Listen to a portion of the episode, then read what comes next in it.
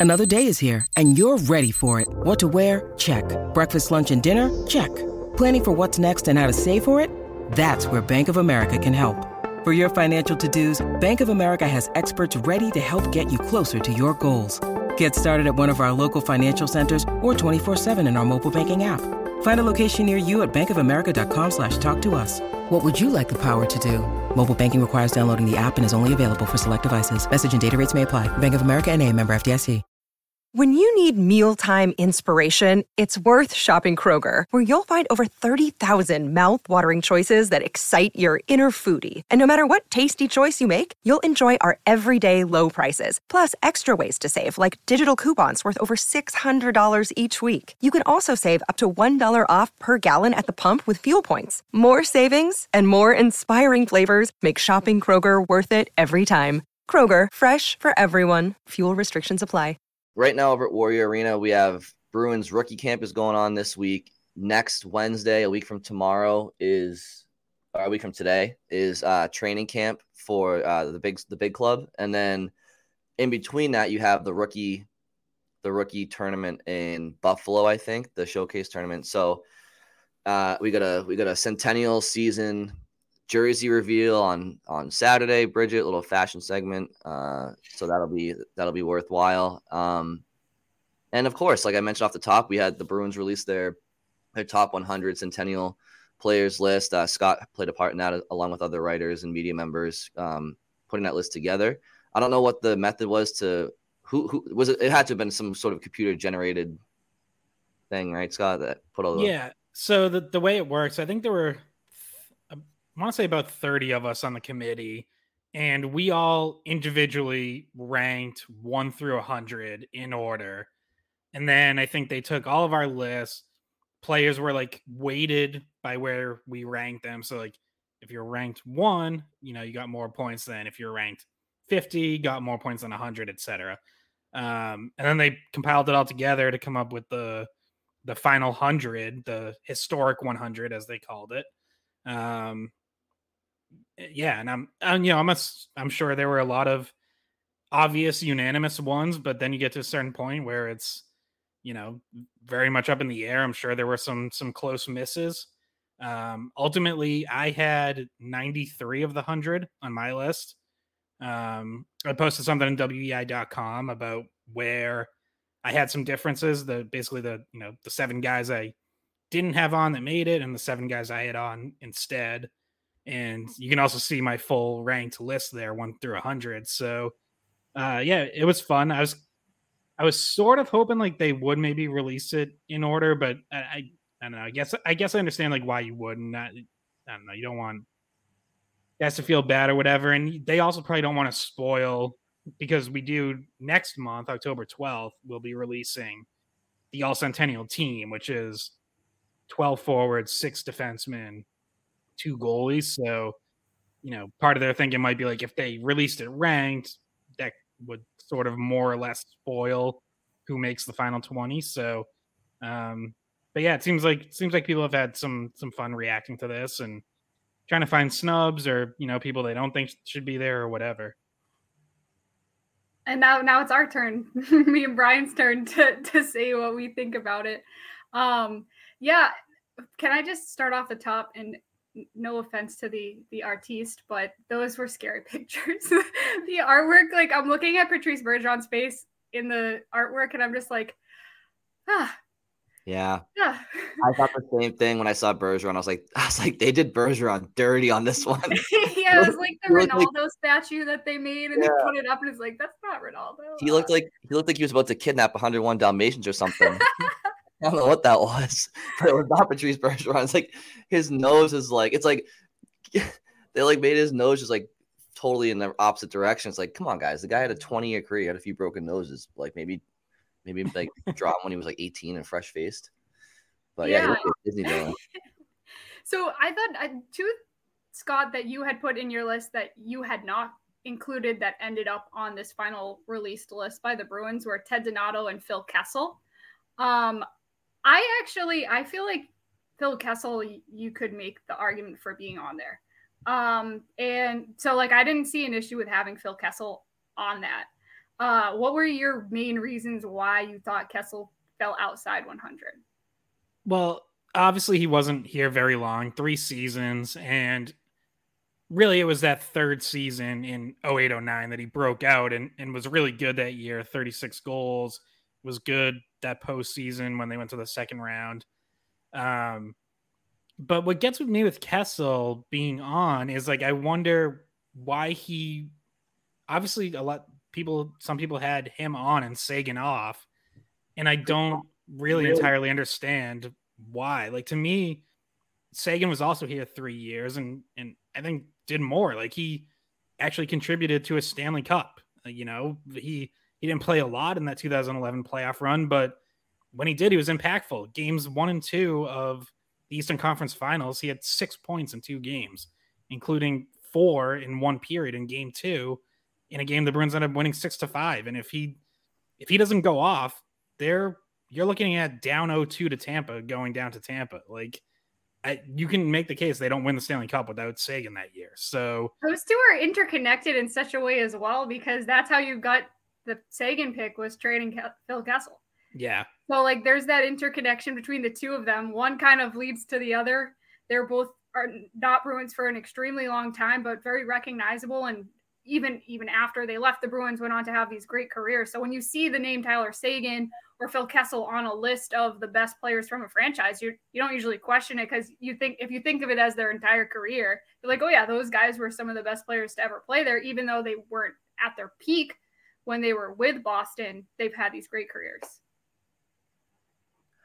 Yeah, I mean, I think I think that I, I kind of lean a little bit closer with Scott here uh, on if I if I had to choose um, one over the other, it would be it would be Seguin over Kessel, just because. Yeah, I just think um, that I, they both they both didn't have nearly as long of a career with Boston as they as they probably should have. Obviously, you don't get Seguin without moving Kessel, but um, yeah, I do think to Scott's point, like the the whole 2011 uh, Cup run, he did every guy in that team.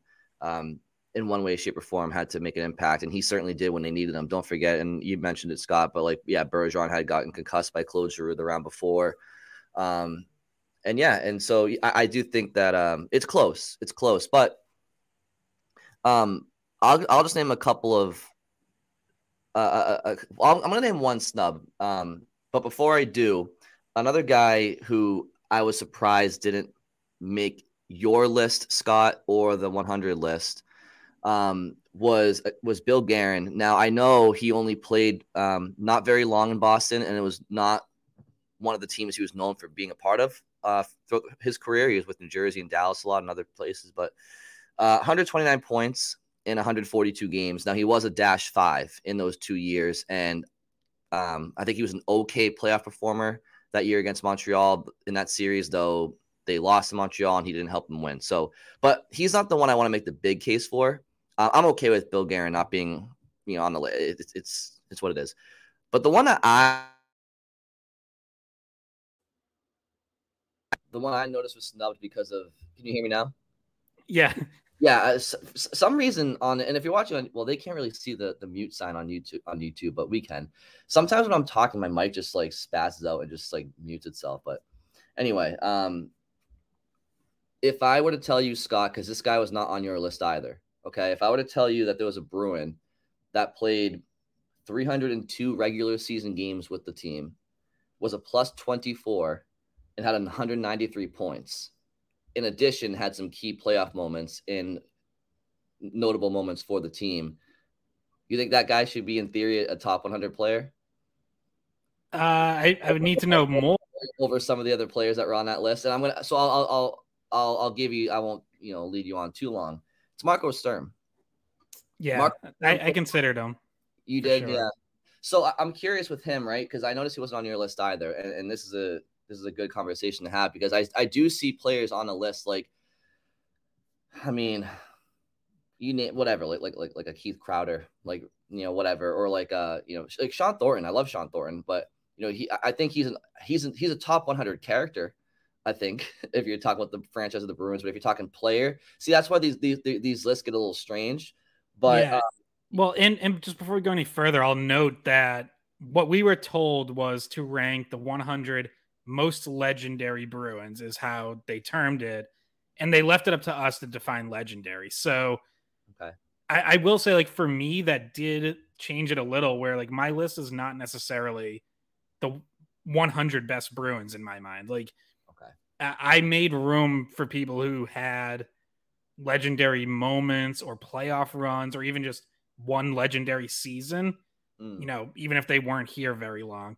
Now, look to to the Sturm case, like you can make the case that he had a couple legendary moments. I mean, certainly the Winter Classic winner, like Yep. that was that definitely stands out. So, um, And game yeah, six, Montreal in 08, I think was a Yeah. game that put Boston back on the map that led to that eventual Stanley Cup run three years later. Like I think he was a big component along with Patrice Bergeron and Marc Savard and Chara and, and a couple others, um, Lucic, like Kessel even for a little bit there that, that got that Bruins team back into contention and back into uh, a contender status.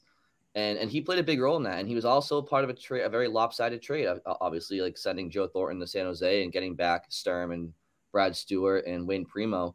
Um, but yeah, I just uh, he, Sturm Sturm had a lot of injury issues in Boston, and people talk about 2010 and the loss to Philadelphia, losing after being up 3-0 in the series and in Game Seven, and you point to the David Krejci injury, and rightfully so. But they also went down Marco Sturm in that first game of the se- of the series too, and so the Bruins were down Sturm and Krejci in that series, and um, anyway, I yeah, he, he had he had injury issues, but he had the the Winter Classic moment for sure is legendary, and and and that Game Six against Montreal in 08 goes down, and I think it's uh, I think it's a very very well known game in Bruins history. I think everybody would say that, and there was a a moral victory, I guess, in losing that series to Montreal. The Bruins, the eight seed, Montreal was the one seed, first playoff appearance in a few years, and it just got that team going into what they ended up becoming in the Cup champion. So I noticed him. Um, not a huge deal. I do I do appreciate you clarifying what you guys were asked, Scott, because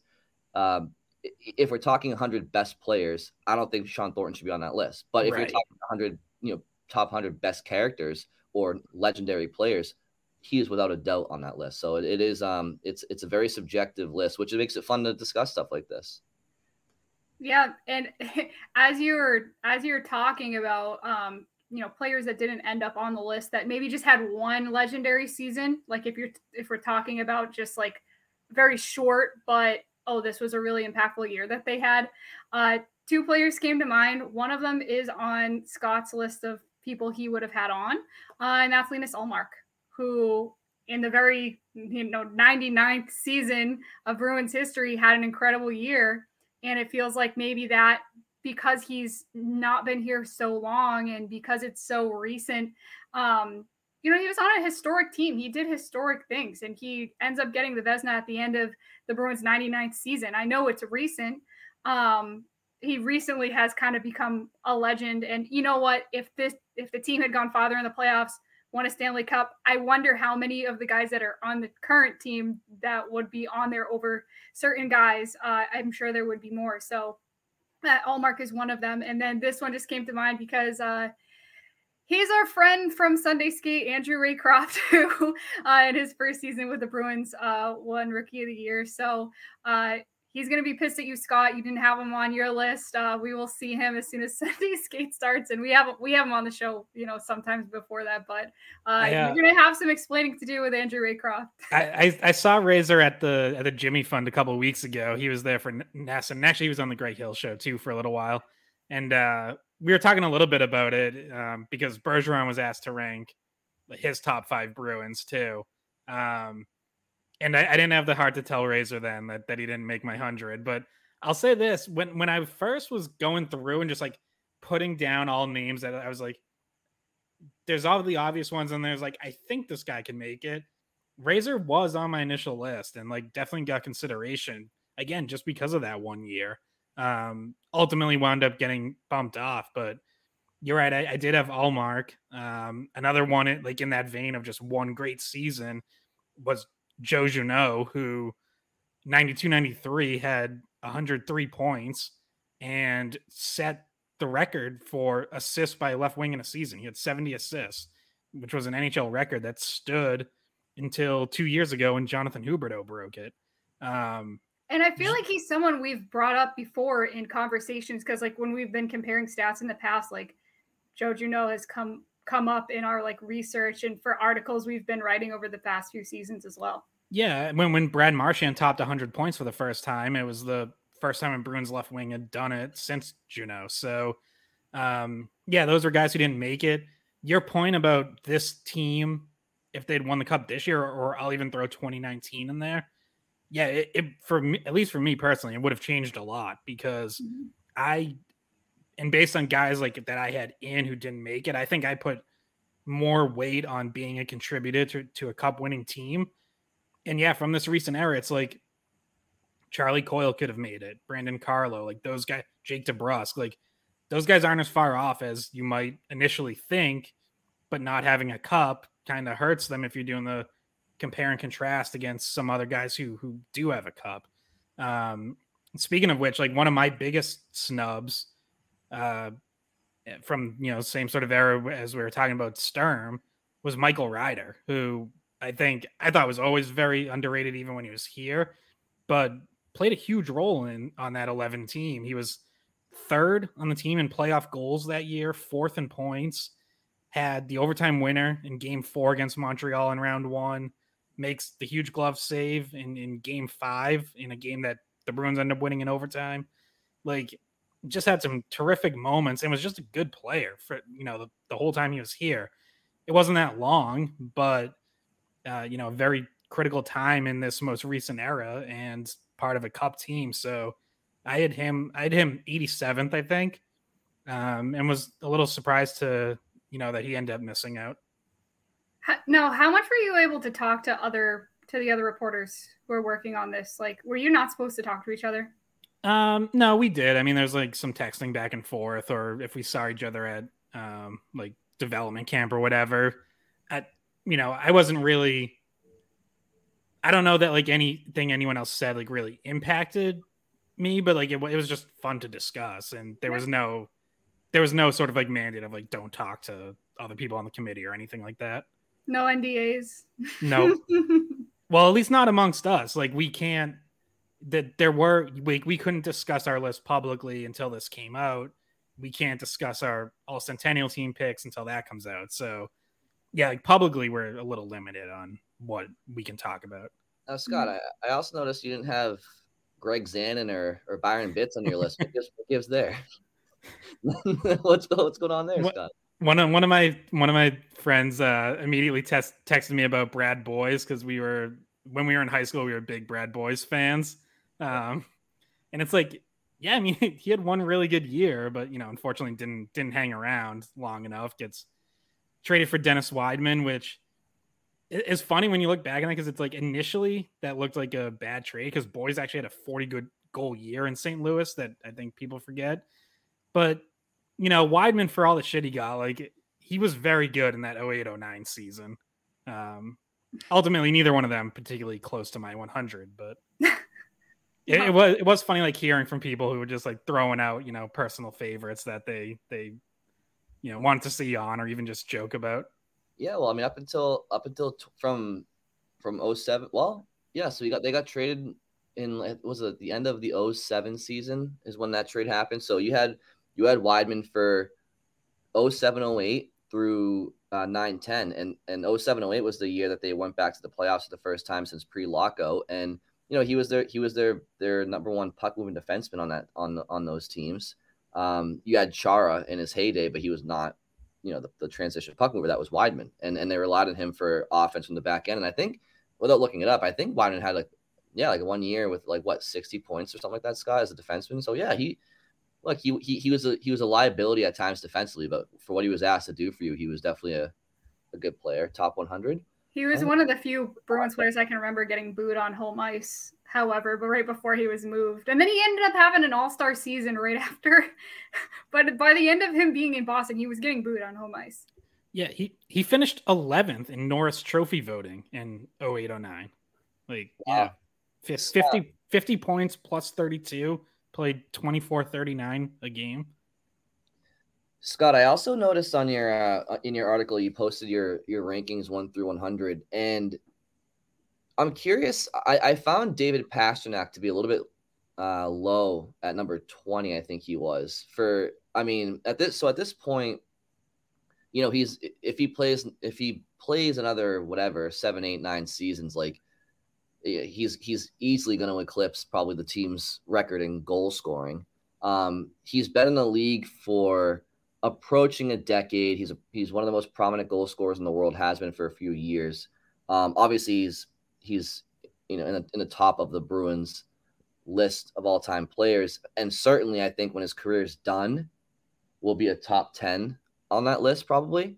Um, so do you do you see him jumping up your list at, at, at career's end? You, you just think he has more to prove still, uh, longevity wise? You didn't because you had some guys ahead of him that didn't have.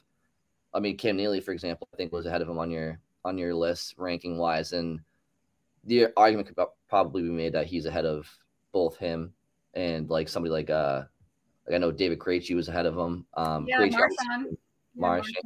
I know these guys had Marchand and Krejci have they have a Stanley Cup to the name and more longevity. But if you're talking like projections and just what they've done to, to this point in his careers, maybe thought it was a little bit low. But yeah, so I didn't I didn't project forward at all. Like just for the sake of my ranking, I acted as if let's say his career ends right now for whatever reason. Like where is he? So that's where he ends up 20th for me. Um, yeah, I fully expect him to climb a lot higher than that. Uh, you know, well within the top 10 is within reach. Like, it, hey, if this next era of Bruins hockey, if they win a cup or two and he ends up as their all time goal, leading goal scorer, like, you're talking top five. Like, that. So, sky's sky's the limit for where Pastrnak could end up. Um, I I definitely could have bumped him even higher than 20th. Like that's sort of right around like an interesting spot where like I Wayne Cashman one spot ahead of them. It's like uh, Pastrnak's clearly a better player than Wayne Cashman, but Wayne Cashman had one of the longest Bruins tenures, won two cups, was a captain, and it's like, you know, like that's a lot. Like Pastrnak hasn't done all that stuff yet. Um, and then you know, it's like, like how do you even compare him to a Lionel Hitchman who has his number retired but played in the 20s and 30s? Like, I, you know, that's tough. Um, then there's some some goalies in there who won cup. Like I guess I would say like that's sort of the biggest thing missing is Pastrnak hasn't won a cup yet. So, um, and I think most of the guys I had ahead of him have, or you know, you mentioned Neely. Obviously, he didn't. Um, Neely is still he's first in Bruins history in goals per game. Still has the most playoff goals, even though guys like Marchand, Bergeron, Krejci have played so many more playoff games than than Neely did. So um, that matters. Like Neely you know, was so good at at his best. And yeah, like doesn't have the 60 goal ski- season that Pastrnak does, but had the 50 goals in 49 game season, which is, you know, after a serious knee injury, which was crazy and just a testament to like how good he was, even even for a little bit post injury. Um, so yeah, that and, and Neely has the the added benefit of like the, you know the team identity like he along with Bourque like just defined an era and I think Pastrnak is just now entering sort of that moment in his career where he's gonna define this next era of Bruins hockey. Yeah, that's fair. Yeah, I, I gotta I gotta go back and, and check the tape. I hope I didn't say that Pastrnak should be higher than Neely on the list. But no, I, no, I, no, you, you yeah. didn't. But you were just making the like comparison of okay, yeah. Sometimes I comment because you're right. Like like Neely also had a similarly like Pastrnak does have almost as many games and years as Neely wound up with because you know unfortunately Neely just didn't last as long as he should have because of the knee. Yeah, and and in that year where I think it was like 93, 94, when he had the 50 goals in like 44 games, wasn't or something like that, wasn't he weren't weren't the Bruins like scratching him like every other game to yeah. like serve him. So it, it it also is like to like to like have just like built in nights off essentially every other game, but keep that mojo going is like that's a challenge in and of itself. Yeah, uh, which, which is why like if you look up like the NHL's official accounts of like 50 goal and 50 game seasons, he doesn't actually show up. He sort of shows up like below in a special category because technically to qualify, like as the as far as the NHL is concerned, it has to be 50 goals in the team's first 50 games, um, which it wasn't for Neely, but just in terms of production, it was, yeah, I mean, he was scoring over a goal per game in the, in the games that he played that year. Yeah, and so I was I was also wondering, Scott, with your rankings of like I was looking through some of the defensemen that were on the list, and I was wondering, have you have after writing your article and putting it out, have, has anyone approached you that either we work with or just read it and asked about some of where those defensemen were ranked? Because I feel like there's a lot of defensemen on the list that are either still playing or were just the era right before um, this current era, like they retired recently. Um, that some of where they fell felt like oh, I, I might have put this person higher. I might have put like because Charlie McAvoy is pretty high. Um, and obviously Torey Krug is somebody that made the list as well. He was kind of in the middle.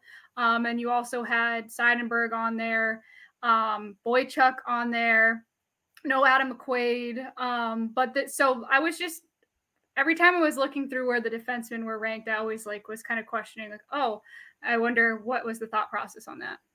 Yeah, Adam McQuaid's one of the ones I've gotten the most pushback on, or or have seen people, you know, say like they wish he had made it. And uh, on the one hand, like I get it, he's he was a contributor on a cup team, you know, obviously really rugged. Everyone loved the effort that he brought for so many years. Um, to me, that's where like I just don't know if he was really a, like a good enough player. You know, he was he was third pairing. I mean, usually he was playing 12 to 14 minutes a game and Shawn Thornton not, was a fourth liner. Yeah, and I guess this is where I take some liberties with like the the legendary word that they gave us where I think Shawn Thornton obviously was a huge and, and not that McQuaid wasn't a fan favorite, he was, but I mean Shawn Thornton was like one of the most beloved players from that team and like a true, you know, like almost like celebrity locally, um, and still is. Like he, mm-hmm. people still, you know, when he comes on like the Greg Hill show, some people still tune in and want to hear from him. Um, I think it's a little different with McQuaid. You know, he was a little more reserved, not as much in the spotlight, not as much of that. You know, like he was a, a fan favorite for the diehards, but maybe not for you know all the casual fans, I guess. Um, certainly Thornton's fighting, you know, adds an element to. He's second in team history in fights behind only Terry O'Reilly. So, um, yeah, like I would have no issue with someone putting McQuaid in. He just didn't didn't make it for me. Like you can't you can't put everyone from that 2011 team in. You know, some people mention like Greg Campbell and Dan Paille, and it's like, yeah, I mean, Campbell has an incredibly legendary moment finishing that shift with a broken leg against Pittsburgh. Like I absolutely can see the argument for that, but you know, another guy that ultimately missed for me. Um, yeah, I don't think I've gotten too much pushback though on like where defensemen are ranked. Um, I did see a couple people who were like a little surprised that, or like maybe pleasantly surprised that Ference and Boychuk were on there, but it's like they're they're second pairing on a cup team and second pairing for many years, and you know Ference was here a while. Like he he dates back to even pre 10, 11. Like he was here for a few years before that and developed into a leader, you know, of the team. And, and at one point wore a letter, not on like an every game basis, but kind of on and off uh, towards the end of his time here. So, um, yeah, for me, like those two were like easily in, but I think some people were, you know, maybe were uncertain of whether they'd make it and pleasantly surprised that they did. Yeah, well, Ference also flipped off 18 to 20,000 right. Montreal. That that's enough to get him in the uh, Bruins 100 list anyway. so, um, yeah, I mean, it, it, it's it's a great list. I mean, yeah, I mean McQuaid. I mean, you you mentioned Scott like how you can't have every guy from those 2011 team on a list. Obviously, you're kind of being facetious, but at the end of the day, I mean, when when the when the franchise only has whatever six championships in its 100 years, and you just pull like you know four or five legends or le- you know not legends but four or five players from each team I mean you still have room for a lot more um I think McQuaid's like just status of being just kind of like like the mullet stands out to people. Um, and yeah, if we're talking hundred best players, no, he's not there. But if you're talking like legend legendary Bruins, I mean, he was a fan favorite for about a dec almost a decade. So, um, but yeah, I mean, it's it's it's it's all good. Um, anyways. also, when I was thinking about McQuaid too, and with a few of the other people, because there's been players who played for the Bruins for you know a long time, a short time, doesn't matter. But then they've also gone in and done other jobs in the organization. Mm-hmm. Um, so like you're talking about Don Sweeney, you're talking about um, Adam McQuaid, who's still in the organization um, in the development side of things. And so I didn't know if you were allowed to consider some of the other aspects of even when their career ended, like their impact we, on the Bruins. Yeah, we were told not to. We were told this was about playing careers, what guys did as players. Um, you know, I don't I don't know if other people maybe did take that into account to some extent, but I I really tried not to. Like I tried to just focus on what they did during their playing careers because you you can go back even further. Like guys like you know Cooney Weiland went on to coach the team, Dit Clapper, Milt Schmidt did everything. Like if if you're just talking like overall impact, like Milt Schmidt could be number one. Like he could be like the one guy who would challenge or because he did everything. Like he was coach, GM, he's he was brand ambassador. Like he was around the team for like 70 years.